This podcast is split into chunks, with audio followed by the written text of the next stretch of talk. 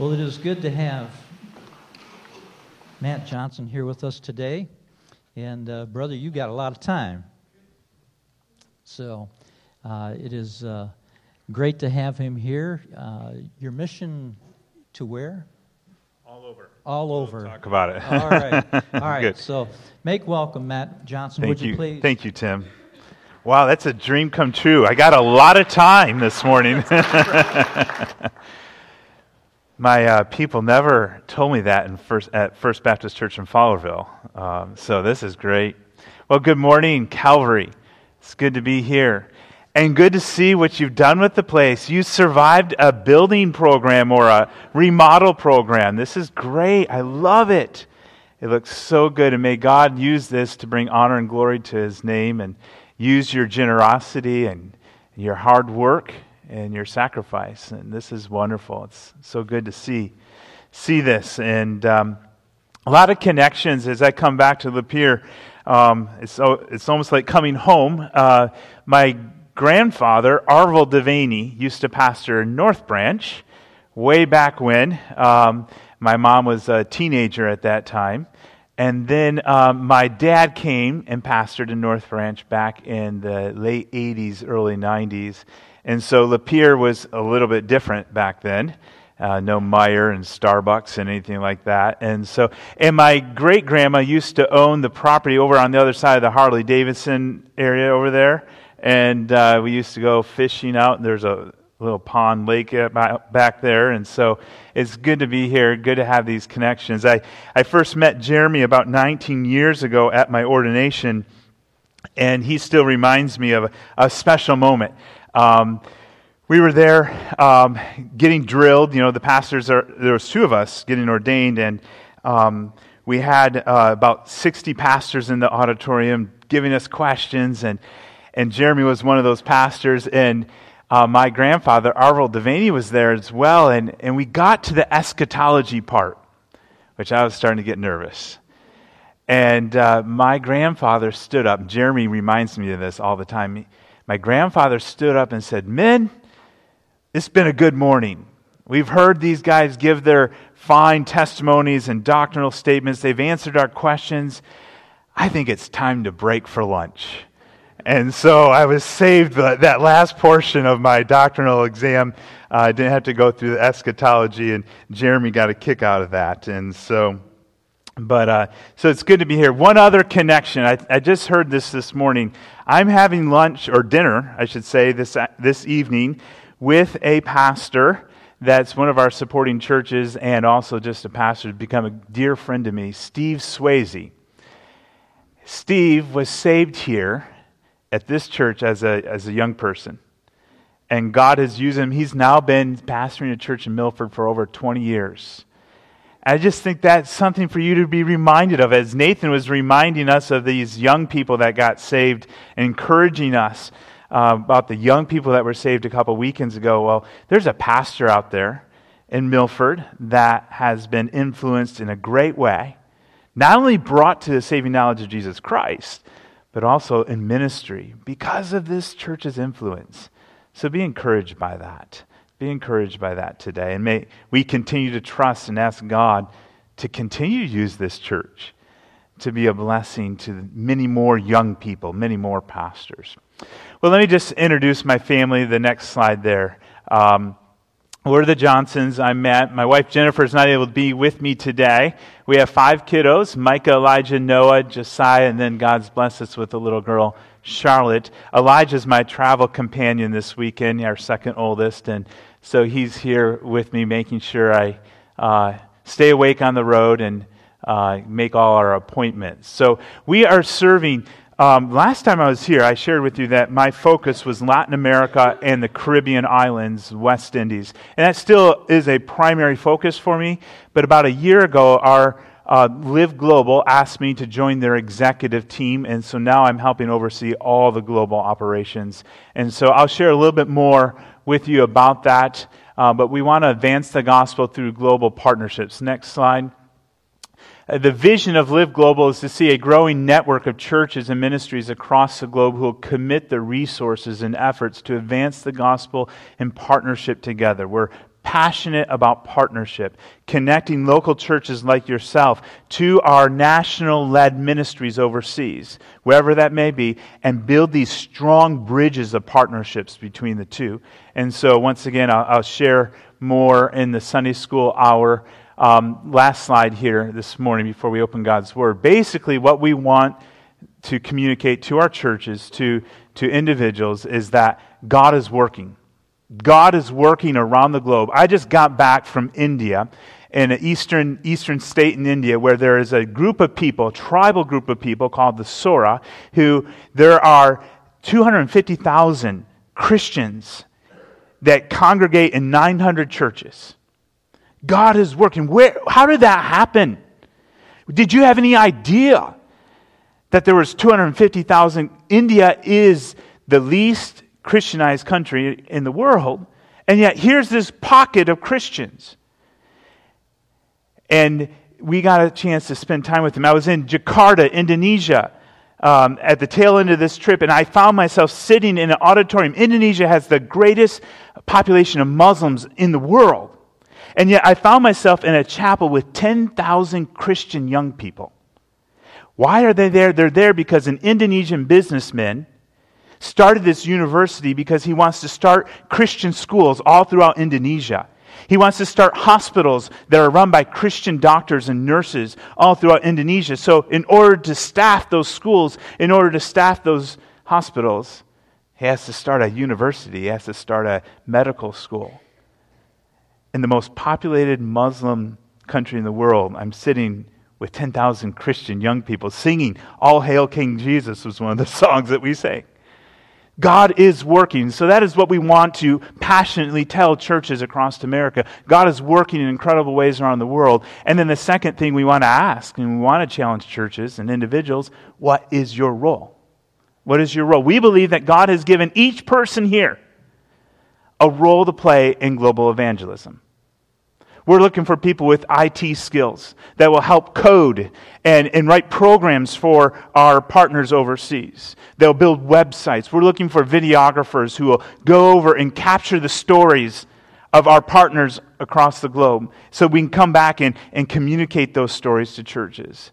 We're looking for storytellers who will write for our partners. We're looking for pastors, retired pastors, who will come and teach and train our national pastors who are lacking uh, in theological training. So God has given each one of us a role uh, to play in global evangelism. And so we want to challenge everyone what's your role? So I'll share more. I think if I remember correctly, all the Sundays, adult Sunday school classes will be here in the morning after the morning service, and I'll share more in depth about our ministry. Okay? Looking forward to that time. Well, let's turn in our Bibles to 2 Samuel chapter 9. 2 Samuel chapter 9.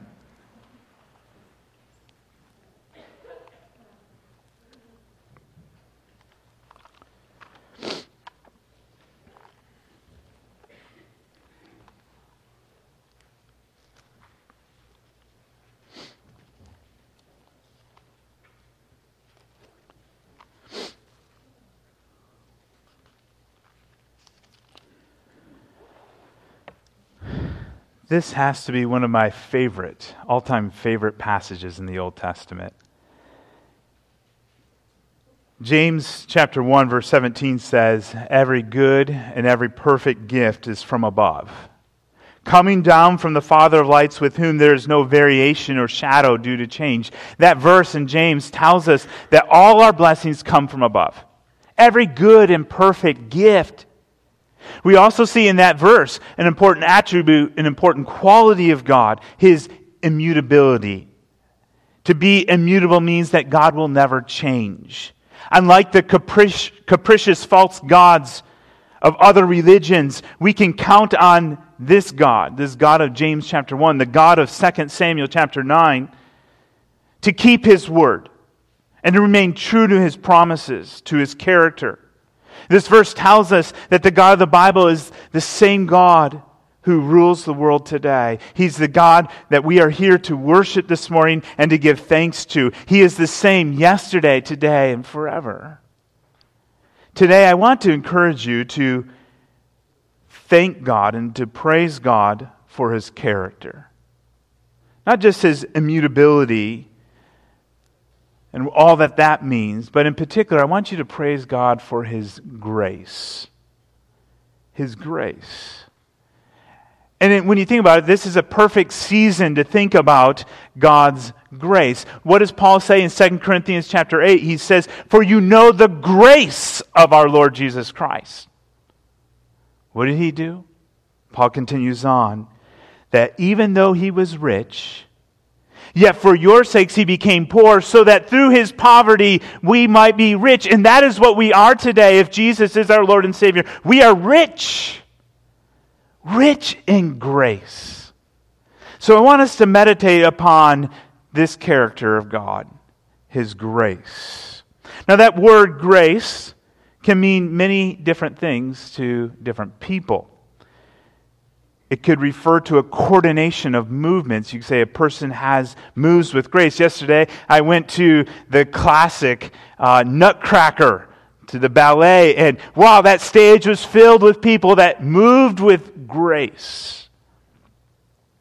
You say grace before a meal. Before, as you pray, you say grace. Or you can use the word by saying that person graces us with their presence. But most importantly, that word grace can mean God's kindness to undeserving sinners. God's kindness to undeserving sinners. It is extending favor to someone who doesn't deserve it. They've not earned it, and they most definitely can never repay it. Grace, God's grace, is what makes Christianity different than any other religion. You see, Christianity is so radical because the fundamental message of Christianity is that none of us are deserving, none of us are worthy. None of us can stand based upon what we have achieved. None of us is able to say, I'm all right with God. All of us have fallen short of the glory of God, and so therefore, we are in desperate need of God's kindness of God's grace. Grace, God's kindness to undeserving sinners. And what we have here in 2 Samuel chapter 9 is a beautiful picture of grace. The chapter begins by King David stating in verse 1 Is there still anyone who is left of the house of Saul that I may show him kindness for Jonathan's sake? Father, I just ask that you would open your word to us, that we may behold wondrous things from your law, that you would transform us more and more into the image of Jesus Christ as you reveal to us and show us and remind us of your matchless, wonderful grace. Teach us. In Jesus' name, amen. Well, let me set the stage briefly here. David has been installed as the king over Israel. God had given David great victory over his enemies. In the previous chapter, it, it says that the Lord gave victory to David wherever he went. 2 Samuel chapter 8, verse 14. And it also says that David administered justice and equity to his people. In other words, David was a good king. And here, at some point at the beginning of his reign, David asked this question found in verse 1 Is there still anyone who is left of the house of Saul that I may show him kindness for Jonathan's sake? Notice that word kindness. Most people believe that that word kindness would be better translated as the word grace. Most people believe that the proper rendering of that verse would be Is there yet anyone left of the house of Saul that I may show him grace for Jonathan's sake? Now, why does David ask that question? Well, if you know your Bible history and the, the, the way things were back then in Eastern dynasties, you know that when a king took over a throne, when a new king took over the throne, all the family members of the previous dynasty would be exterminated to make sure that none of those from that previous dynasty would raise a revolt or a riot to take back the throne. And that was the custom of David's days. Now, earlier on in 1 Samuel chapter 20, we see Jonathan, King Saul's son, David's best friend, asking David and asking him to promise to protect him and his family when God placed David on the throne. David made that promise to Jonathan, and he promised that he would show grace to Jonathan to spare them. And now we see David not only remembering that promise, but David moving and acting to fulfill that promise. Is there anyone, he says, that I can show grace to because of Jonathan? Notice that word, anyone. And don't, don't skip quickly over that word, anyone. It's a special word, isn't it? Think about it. David's not asking for those who are qualified. He's not asking for those who are worthy. He did not ask for anyone with special achievements to boast of. No, he says, Is there anyone? Anybody out there? Anybody still living from the house of Jonathan that might be the recipient of my grace? Reading on, it says, Now there was a servant of the house of Saul whose name was Ziba, and they called to him David, and David and the king said to him, Are you Ziba? And he said, I am your servant. Verse 3 And the king said, Is there still not is there not still someone of the house of Saul that I may show the kindness of God to him? Ziba said to the king, There is still a son of Jonathan. He is crippled in his feet. There is still one person, Ziba says. But listen, David, I don't know if you really want to meet him. He doesn't quite measure up, David. He's not going to fit here. This guy's not going to look very good in your courtroom, in your beautiful palace. He's lame in both feet. He's crippled. He has a serious disability, David. In other words, David, he doesn't measure up. He has nothing really to offer you. He is really not someone who is worthy of receiving your grace of receiving your attention and affection. Well, this crippled someone's name is Mephibosheth. Try saying that five times real fast. 2 Samuel chapter 4, we read about what, how this happened to Mephibosheth when King Saul and his son Jonathan were killed in battle. His nurse, who was caring for Mephibosheth, picked up Mephibosheth, ran off to, to hide him, to protect him, and as she was fleeing to safety, she, she accidentally drops him. Injures both feet, leaving Mephibosheth crippled for life. Imagine that. Mephibosheth in one day has lost his family, his position as a prince, a future king of Israel He's lost his wealth and his health. This child has nothing. Absolutely nothing. What a sad and miserable life existence he was living. Mephibosheth has nothing to offer David. But remember, David asked for anyone. Anyone. And his response to what Ziba has to say, had, or has told him, is beautiful. He doesn't ask, well, how bad is this disability? Or how did this happen? Instead, in verse 4, he says, Where is he? Where is he? My friends, that is the way grace is. Grace is not picky, grace is not choosy. Grace does not look for things that have been done to deserve love. In fact, grace operates apart from the response or the ability of the individual. Grace is totally one sided. And we see that here in this passage so clearly.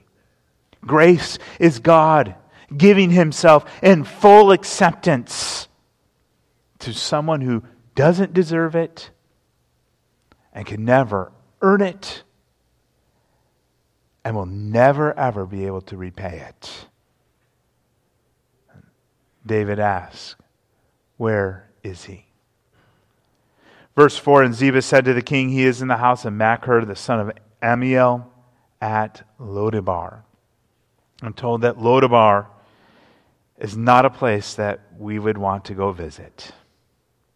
I'm told Lodebar is a place of desolation, a place of isolation. This is a place of obscurity, a safe place to be hiding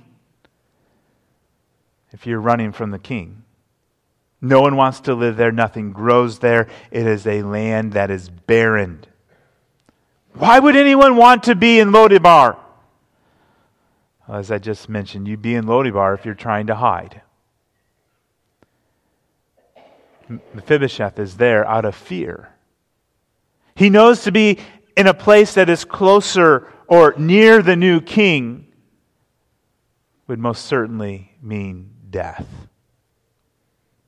Verse 5 Then King David sent and brought him from the house of Machir, the son of Ammiel, at Lodebar. And Mephibosheth, the son of Jonathan, son of Saul, came to David and fell on his face and paid homage. And David said, Mephibosheth! And he answered, Behold, I am your servant. And David said to him, Do not fear, for I will show you kindness for the sake of your father Jonathan, and I will restore to you all the land of Saul your father, and you shall eat at my table always. Can you try to put yourself in Mephibosheth's shoes for a second? Can, can you imagine what it must have been like what you would have been thinking as you entered that courtroom that day? As, as he hobbles in on two crippled feet. Could he walk? Did he have to crawl? Did someone have to carry him? As you're entering into King David's courtroom, all the different thoughts would be going in your mind. Is this my last day? Is my life about to end? Remember, that was the custom of the day. For all Mephibosheth knew, he was being ushered to his death. He was expecting a sword to strike his neck, but instead he sees or he hears David say, Do not fear. Do not fear, for I will surely show you kindness. I will surely show you grace and I will restore to you all the land of Saul, your grandfather, and you will eat at my table always. Isn't, isn't that last phrase precious? You shall eat at my table always. Not only is David not going to kill Mephibosheth, he, he's going to restore all his property, his wealth. He's not going to have to live in Lodebar anymore, in this place of obscurity. No more hiding, no more isolation, no more fear. That is all wonderful, but I believe none of it compares to those words You will eat at my table always. Do you know what this tells me? David wants a relationship with Mephibosheth. David wants to spend time with Mephibosheth. Wants fellowship, wants intimacy, closeness. He wants to show love. He wants to show grace, undeserved, unmerited kindness. Do you see how one sided this relationship is? On one hand, you have powerful, regal, handsome, mighty King David. Everything's going right for him. And on the other side, you have this weak, fearful, poor, crippled, disabled Mephibosheth. And that's the way grace works, my friends. It is totally one sided. And, and Mephibosheth knows it. Verse 8, he paid homage and said, What is your servant? Who am I that you would show regard for such a dead dog as I? Verse 9 Then the king called Ziba, Saul's servant, and said to him, All that belonged to Saul and to all his house I have given to your master's grandson. And you and your sons and your servants shall till the land for him and shall bring in the produce, that your master's grandson may have bread to eat. But Mephibosheth, your master's grandson, shall always eat at my table. There it is again.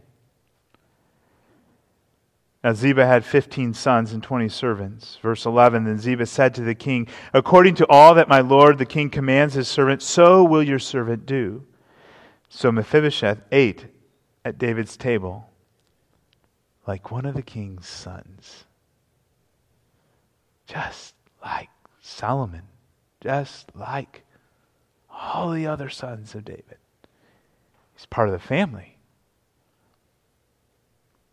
Verse 12 And Mephibosheth had a young, young son whose name was Micah, and all who lived in Ziba's house became Mephibosheth's servants.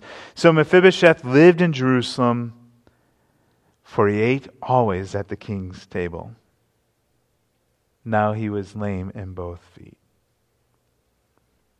What a fantastic account of grace he was brought, Mephibosheth was brought into a place of honor like he never had before. He became part of the royal family, sitting at the table always. Do you see how many times the, the author stresses that fact? This is his new position. Mephibosheth will be found. Where are you going to find Mephibosheth? He's at the king's table. He's stressing over and over again that's his new position. That's his position of grace just like one of the king's sons. My friends, this is a very important passage for us to read, to study, to think and meditate on. Because what you see in this passage is really an incredible foreshadow or picture, if you will, of God's grace to us in Christ Jesus. This passage is to be like a mirror so that we can look into it and see ourselves with accuracy. You see, we are to look into this passage and see and to recognize that each one of us is a Mephibosheth. This room is filled with Mephibosheths. Each one of us are lame, crippled, weak, totally undeserving of grace, of God's kindness totally undeserving of grace from the King, the King of all kings. In fact, the Bible says that because of our sin, we are enemies of the King. We are alienated from him. Colossians 1:21 says that we were alienated and enemies in our mind by wicked works. As we look into this passage as like we look into a mirror, we are to be reminded that there was a time where we were afraid to be with the king. We are not able to walk with the king, to be with him, much less sit around his table and have fellowship with him. Just like Adam and Eve hid on account of their sin, so we too hide. Just like Mephibosheth hid from David, we too hide from God. Recognizing that on account of our sin, we cannot be in his presence. We are to look into this passage and recognize that on account of our sin, we are totally separated from God. Set apart. On our own merit, we cannot be in His presence. Do you recognize this this morning? Let me ask you this question this morning. If you were to stand before the King of Kings this morning, what one thing would you argue? What one thing would you put out there that said that, that makes you worthy to stand before Jesus? As you stand before the king, what evidence would you use to declare your right to be in his presence? What one thing would you put out there that says, because of this, I deserve your grace? I deserve eternity in your presence.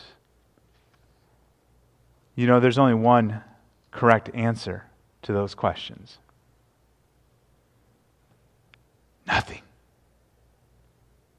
Absolutely nothing. The only correct answer to those questions is that on my own, I have no merit.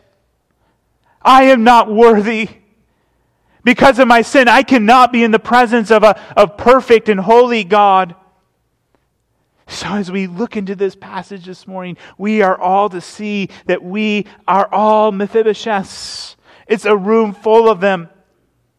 Each one of us are born into this world broken, poor, lost, living in enemy territory, all because of sin. We don't even have sense enough to seek the king's favor apart from the king moving to us, apart from the king's grace operating in us. And isn't that what we see in this passage? Mephibosheth didn't seek out David. The king did all the seeking, didn't he? It was his idea. He's the one who reached out. He's the one who went and found Mephibosheth. He did the seeking, and the same thing happened to us if we are a child of God.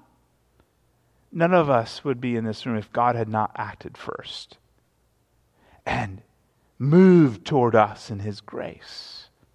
So praise Him this morning. Praise Him. We come to Him broken.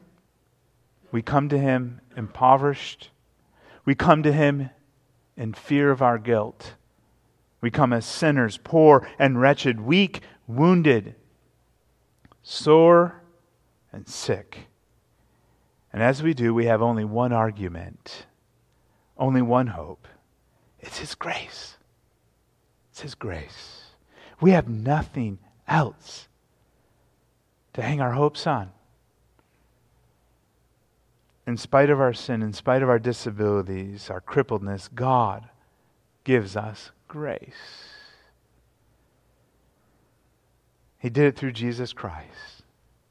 2 Corinthians 8 9. For you know the grace of our Lord Jesus Christ, who, even though he was rich, yet for your sakes became poor. Became poor, became a servant, Paul says in Philippians chapter 2. Went to the cross so that we, through his poverty, might be rich. And that is what you are if Jesus is your Lord and Savior. You're rich, rich in grace. So today, let's remember that we are all Mephibosheths. But Jesus Christ the King has showed us grace. He's made a way possible for our sins to be forgiven and to have intimate fellowship with the King. By believing in Jesus Christ and what He did on the cross of Calvary, He takes us from our barren life our life of desolation and obscurity, a life of ruin, despair, and hopelessness and darkness, and He brings us into the kingdom of His matchless light. He saves us and gives us eternal life. By believing in Jesus Christ and what He did on the cross, you can have your sins forgiven and you can have and know the joy of a restored relationship with Jesus Christ, the Creator, the King of the universe. You can experience grace. It's all of Him. You can't come to Him on the base, and based on any achievement or work of your own. You can only come to Him on the basis of His rescuing grace. So I urge you, if you haven't already, turn to Him today receive his grace by faith. And just like Mephibosheth, you will be welcomed into the presence of the king, and you will eat always at his table.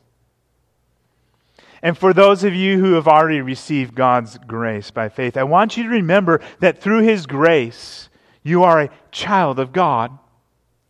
Think about this Mephibosheth was an orphan, lost his father, lost his grandfather. Then David, the king himself, became like a father to him. It's a beautiful picture of what happens when you trust Christ. Even though you don't deserve it, even though you've been an enemy of God, a sinner, a rebel, God adopts you into his family. Galatians 3:26 For in Christ Jesus you are all sons of God through faith. John 1:12 But to all who did receive him who believed in his name he gave the right to become what? Children. Children of God. What an incredible act of grace. God not only saves us, not only does he forgive us of our sins and count us righteous before him, he also makes us his own sons and daughters. And as we close this morning, I just want you to think about some of the benefits of being a son or daughter of the king. Let me just give you four this morning. I'll give you some passages to look up on your own. Four benefits of being a son or daughter of the king. First of all, we receive his care. We receive the king's care. Our Heavenly Father cares for us and protects us, doesn't He? 1 Peter 5 7. Cast all your anxieties on Him, for He cares for you. We are urged in Hebrews chapter 4 to come with confidence before the throne of grace so that we may receive mercy and find help in the time of need. Oh, what care! What care! As sons and daughters of the King, we are also beneficiaries of his love. Imagine. Imagine how much your Heavenly Father loves you, how much He accepts you, how much He enjoys spending time with you. 1 John 3 1. See what kind of love the Father has given to us that we should be called children of God, and so we are. Romans 8 what shall we say to these things? If God is for us, who can be against us? He who did not spare his own son, but gave him up for us all, how will he not with him, also with him, graciously give us all things? Who, what, who shall separate us from the love of Jesus Christ? Shall tribulation or distress or persecution or famine or nakedness or danger or sword? No, in all these things we are more than conquerors through him who loved us. For I am sure that neither death, nor life, nor angels, nor rulers, nor things present, nor things to come, nor powers, nor height, nor depth, nor anything else in all creation will be able to separate us from the love of God in Christ Jesus our Lord. We are recipients of the King's love. So, sons and daughters of the King, we are beneficiaries of his care, of his love. Third, we benefit from his wealth his wealth. We receive an inheritance. We get a share of everything our Heavenly Father owns. Galatians 4 7 says, So you are no longer a slave. Which reminds me of the, the situation of Mephibosheth.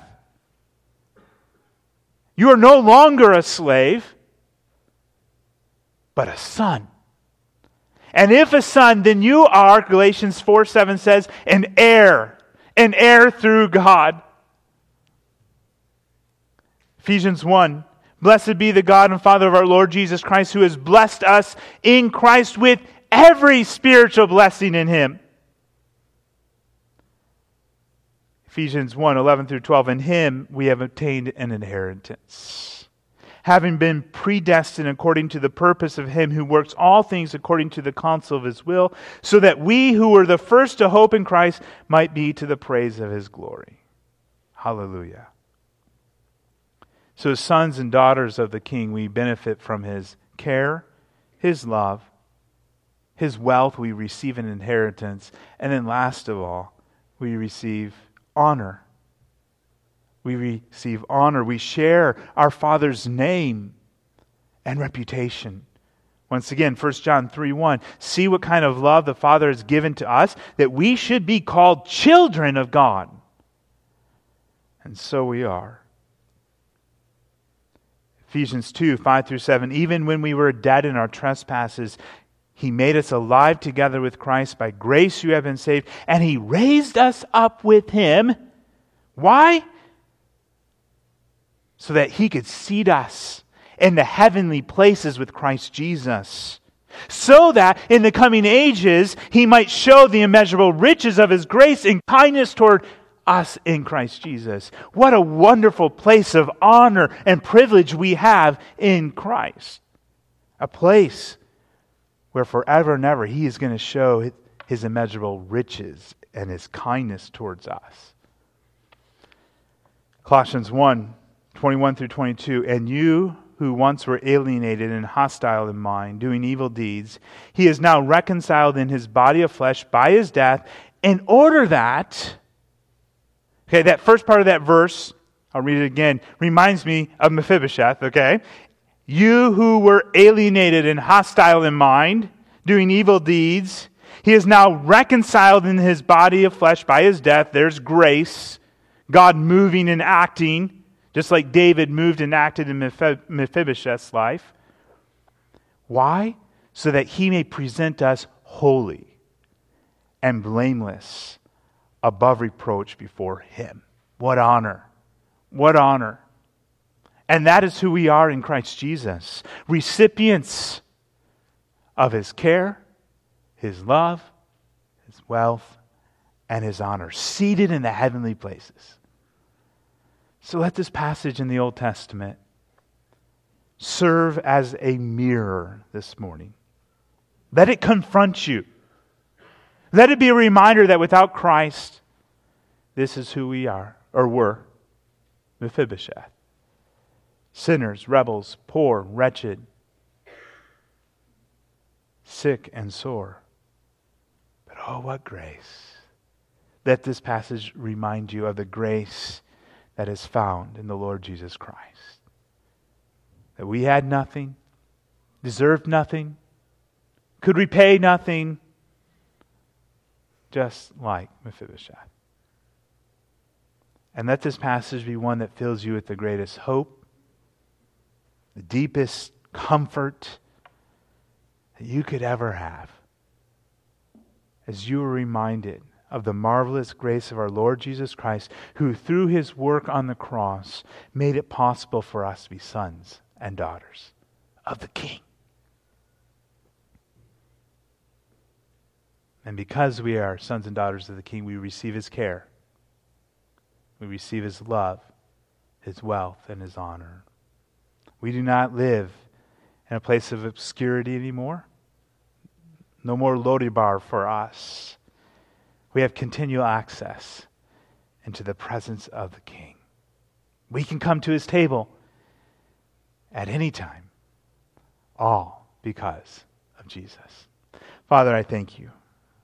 Thank you for this passage and the many others in the Old Testament that are, are pictures, are foreshadows of the grace of Jesus.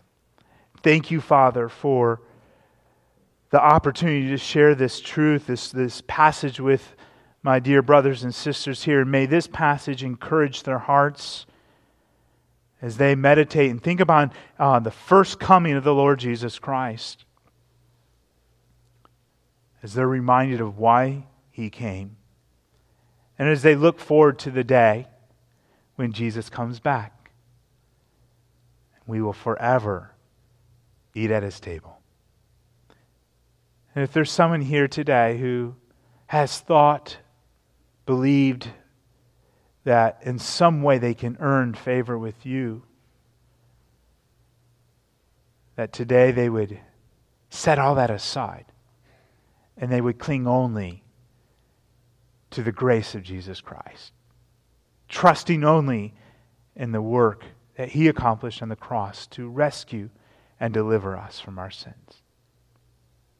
Do this, we pray, in Jesus' name. Amen. Thank you, Matt. It's great to have you here today, and thank you for the. Think about the grace